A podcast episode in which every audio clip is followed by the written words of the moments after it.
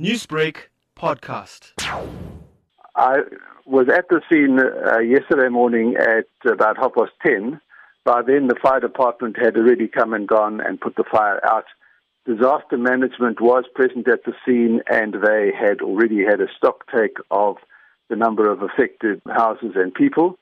There were 38 houses damaged, and there were 83 occupants in those houses. Unfortunately, two people seem to have died in the fire.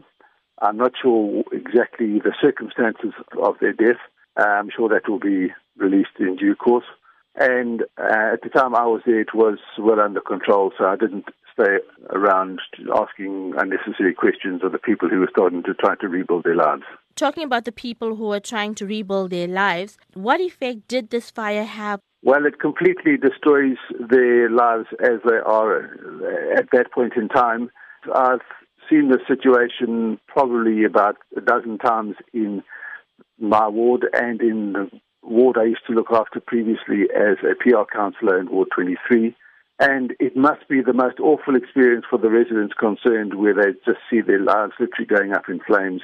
The critical issues is they often lose their identity documents and any records they may have of certificates, achievements, and so on and it must be an absolutely numbing experience to realize that you've got to start over again. Um, when I was there yesterday, the people were starting to clear the site and to retrieve whatever metal uh, can be reused.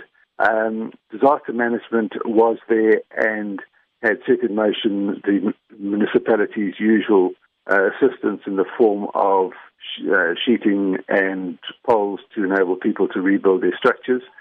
I heard a call go out to an NGO to assist with blankets and with clothes, and I'm sure Durban residents will value to the cause and help these people get their lives together again. Newsbreak, Lotus FM, powered by SABC News.